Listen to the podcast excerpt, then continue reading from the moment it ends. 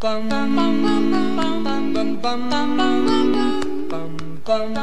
忙打礼服，今晚打老虎，我是阿法，我是星星啊。Hello，各位听众朋友们，大家好。大家好，我今天要来录很久没有录的故事类节的，对，荒废很久的我们常谈的聊天聊天视窗 MSN，噔噔噔噔，哎，那个那个音序我还记得，噔噔噔噔噔噔，对。然后我们今天因为这之前都是录冥想研究社的一些比较短篇幅的，然后上次我们有录那个 Andy 的部分，然后我们有时候我会把他的故事录成一个很长很长的。就是这种聊天的，对对对对。那我们因为他的故事蛮长的，所以我们应该会分成上下两集这样子。嗯，那因为这是聊天室嘛，所以聊天室就后面就不会有冥想的那个 routine 的大家的起呃五三五七四七的冥想。如果大家想要去冥想的话，就听冥想研究社的部分这样子。嗯嗯嗯，对。今天就纯故事分享。对呀，就纯抬杠了。嗯，对，说故事给大家听。从前，从前有一位男性，有一位和尚。对，好，那这就是上次呢，我们在那个冥想研究社讲的那个 Andy。好，他的全名我就不念了哦，因为不好，反正就叫 Andy 就对了。然后他就是，他现在在各大平台媒体，就是有很多实体课程嘛。然后他就是一直在推广他就是冥想啊、打坐这样子。然后其实应该很少人会觉得说。冥想也在开公司，以前人应该没办法想象，现在有呃灵性很发达，应该都很多人会从冥想啊，然后送波啊什么的，连水晶都可以开公司。好，但是就是有点类似像以前的古时候人不会觉得我可以在天上飞，会有飞机坐的那种感觉。好，所以冥想单单冥想都可以开公司，我觉得也蛮厉害的。那这个人就是 Andy，好，我们来介绍他，就是就是这位和尚，他出家了十年，他当然一开始不是和尚，他还蛮特别，他就是中途出家，出家了十年之后，他又还俗，然后开始创立冥想的公司，然后制作冥想的那个 Netflix 的影片啊什么之类的，所以我觉得他人生起起伏伏，跟我上次录那个林医生的那个。他讲那个什么 Apple 公司的那个一样，就是很起伏的人生，都通常都是很伟大的人。这样子，对对对对。好，那其实连比尔盖茨哦，他应该他都说比尔盖茨吧，他是我爸，没有啦。三边嘛，我知道啊。对。那比尔盖茨他很喜欢看书，然后二零一八年的时候，他他就看到了 Andy 的冥想的书以后，因为他原本就是对冥想抱持着怀疑的态度，看完这本书。直接一百八十度大转变，说翻脸就翻脸，没有了，就变成积极。还快。对哦，她是女的嘛？没有了，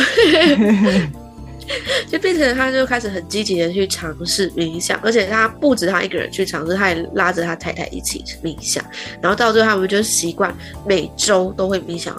两到三次。所以这本书的作者就是我们的 Andy 嘛，他就用了很生动、很易懂的方式去介绍冥想。大家可以上网查 Andy 的那本书，呃，他的封面还蛮 cute 的，就是有还蛮多还蛮多小朋友的这样子。那就是他用这种比较易懂的方式去形容，然后比尔盖茨就觉得说他很很棒，他就很很赞赏他这样子的介绍方式，然后。也是因为他有十年当和尚的经验啦，所以就是他在二零二零还成功把冥想变成了影集这样子，所以他的冥想的影集很新，二零二零年而已，大家可以去看。好，那他其实我讲他的出生到现在的故事，他其实就是一二一九七二年的时候，他就在伦敦，英国伦敦出生，然后他在十几岁的那年，他爸爸妈妈就离婚了，这样子。那他的母亲就为了要走出呃离婚的这个阴霾，就开始会参加这种各种不同的心心灵的活动这样子。那其中有一个就是他六周的冥想课程。那那时候他因为还小嘛，他就可能不想一个人待在家，所以他就每个礼拜会跟着他妈妈一起去上冥想的课程。所以没想到这个课程 Andy 超爱，他爱上了冥想。好，然后他就是连这个六周的课程 over 掉，他还是。持续保持冥想的这个习惯，然后他上了中学之后，有一年的圣诞圣诞夜，他就跟朋友去到酒吧，结果他就在酒吧门口聊天的时候，有一台车子突然失控撞到他们，就 Andy 他本人没事，可是他两个朋友因此很严重，直接去世。那个震撼力，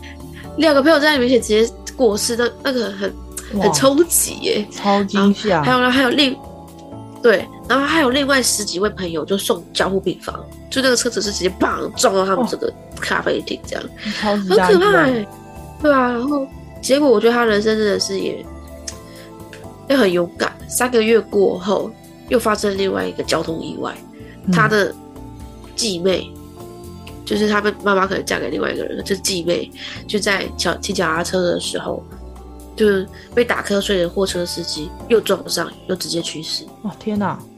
然后就更加深恩恩迪他本身的心理的冲击，他会发现自己就是。这两件事情之后，他常常没办法集中精神，然后他思绪会很混乱，就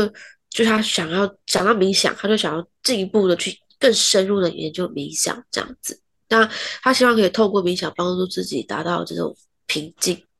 然后就研究研一直研究嘛，然后到他进入大学不久，他就发现自己就是虽然在做喜欢的事情，但他也不觉得开心，而且还会哦常常会觉得好像心里很不安、很焦躁这样子。嗯可是他不知道为什么这个感觉是从哪里来的，明明就在做他自己喜欢的事啊。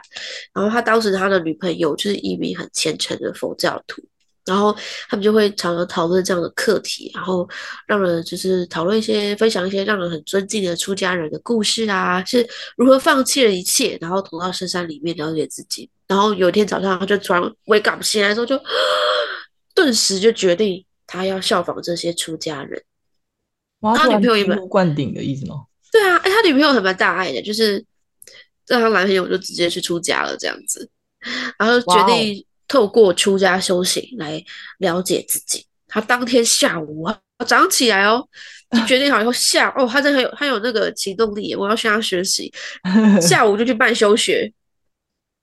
马上办。然后好大家冲哦朋友都说：“哎、你太冲动了啦，冷静一下，想一想。”就跟我就是马上明天要跟一个这些陌生人结婚是一样的。阿法应该会阻止我，我会让你去。喂。哎 然后他自己却认为说，他不是，他并不是经过，就是他不是随便决定的这件事情啊。他选择要出家，是他当下那个 moment 觉得他唯一想要做的事情就是这个。哇，他就马上去做了。我想做，我就去做，这样。然后呢，接下来的十年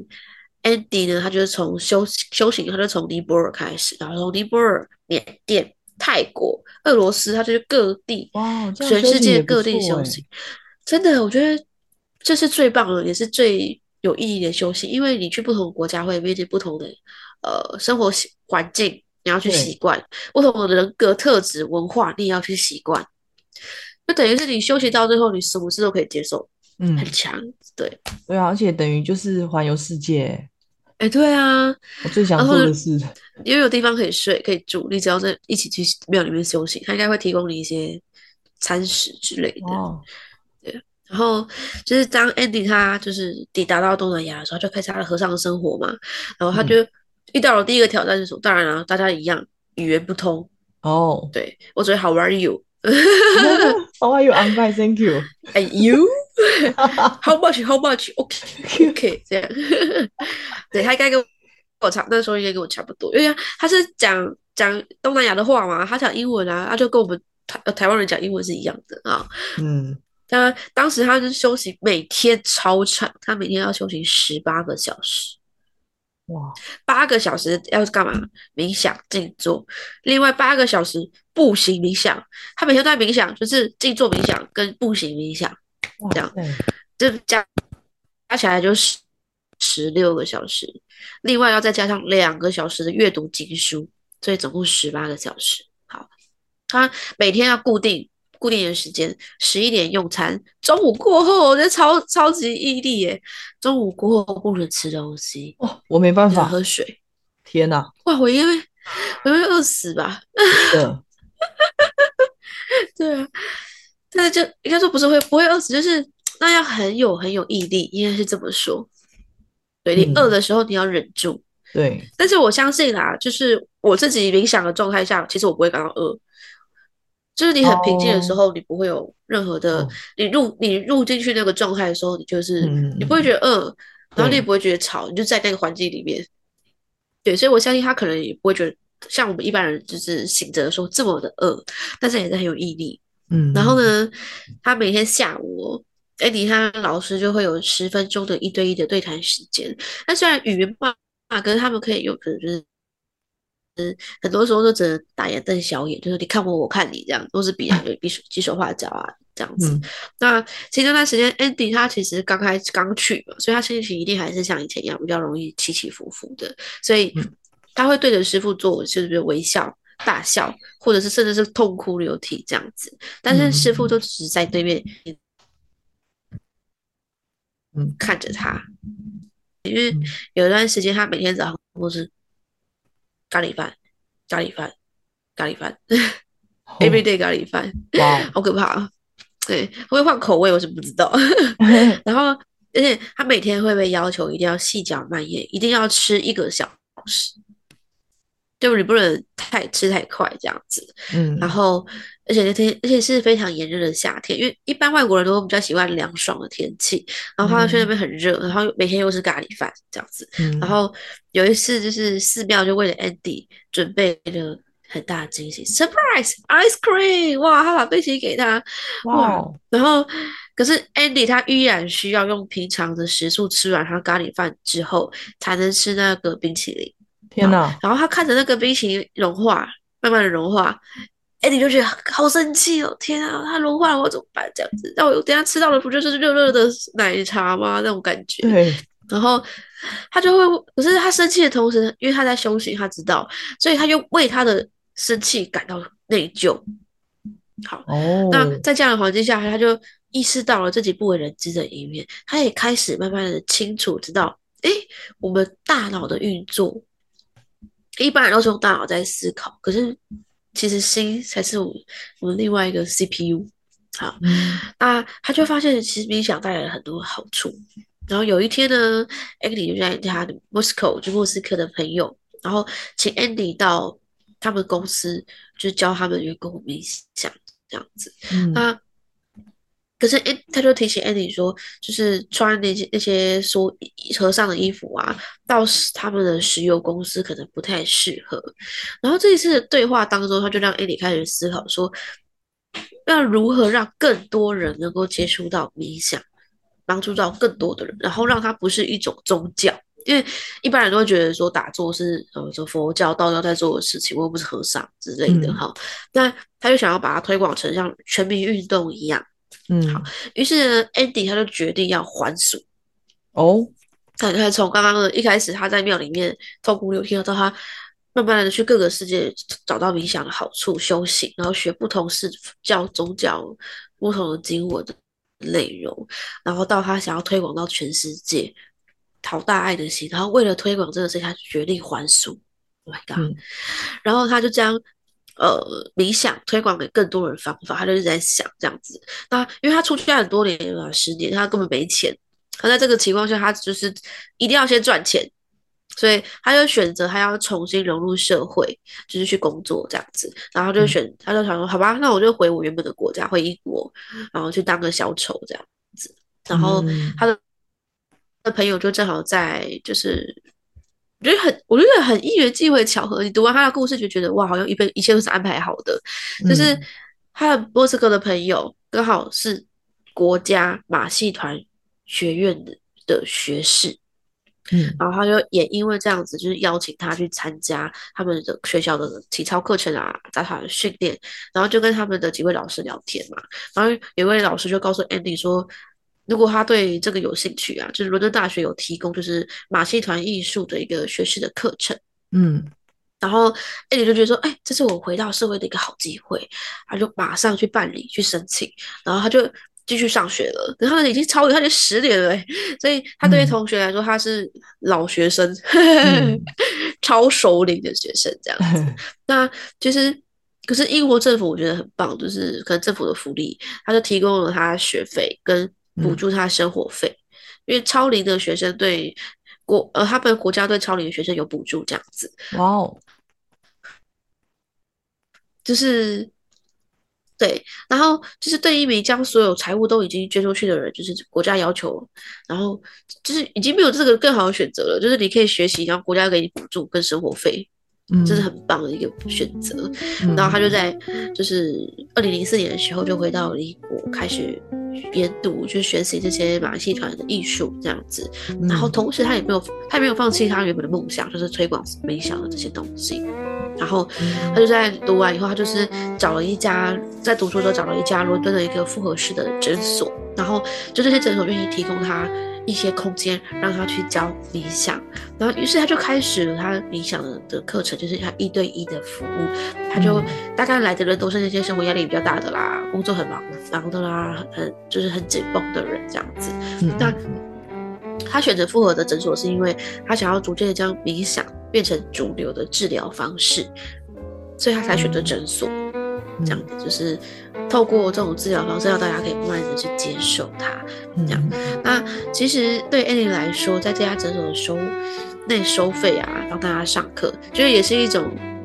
把帮助自己减轻他的经济压力啊，对啊。嗯然后就在 Annie 毕业之后，他一样继续在那间诊所上班。然后他这个时候他的客户哦，每天哦很多诶，他每天可以有六到十个客户。哦，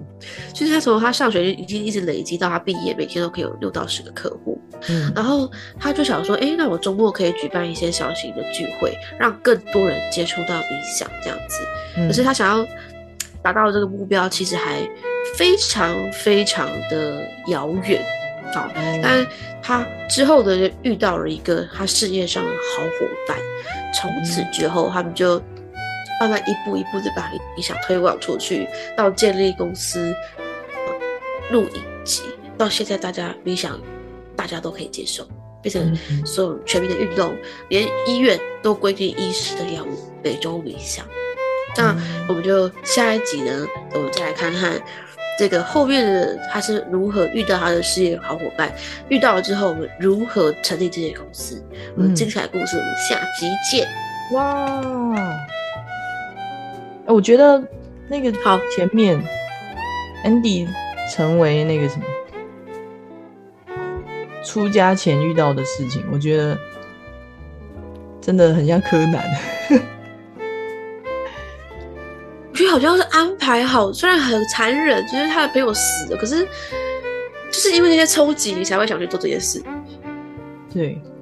但我我其实我觉得我觉得他在讲那个朋友出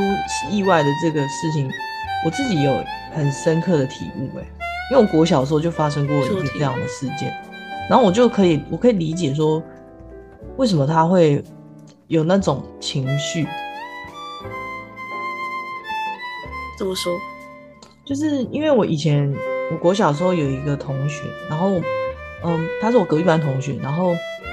嗯，我们就是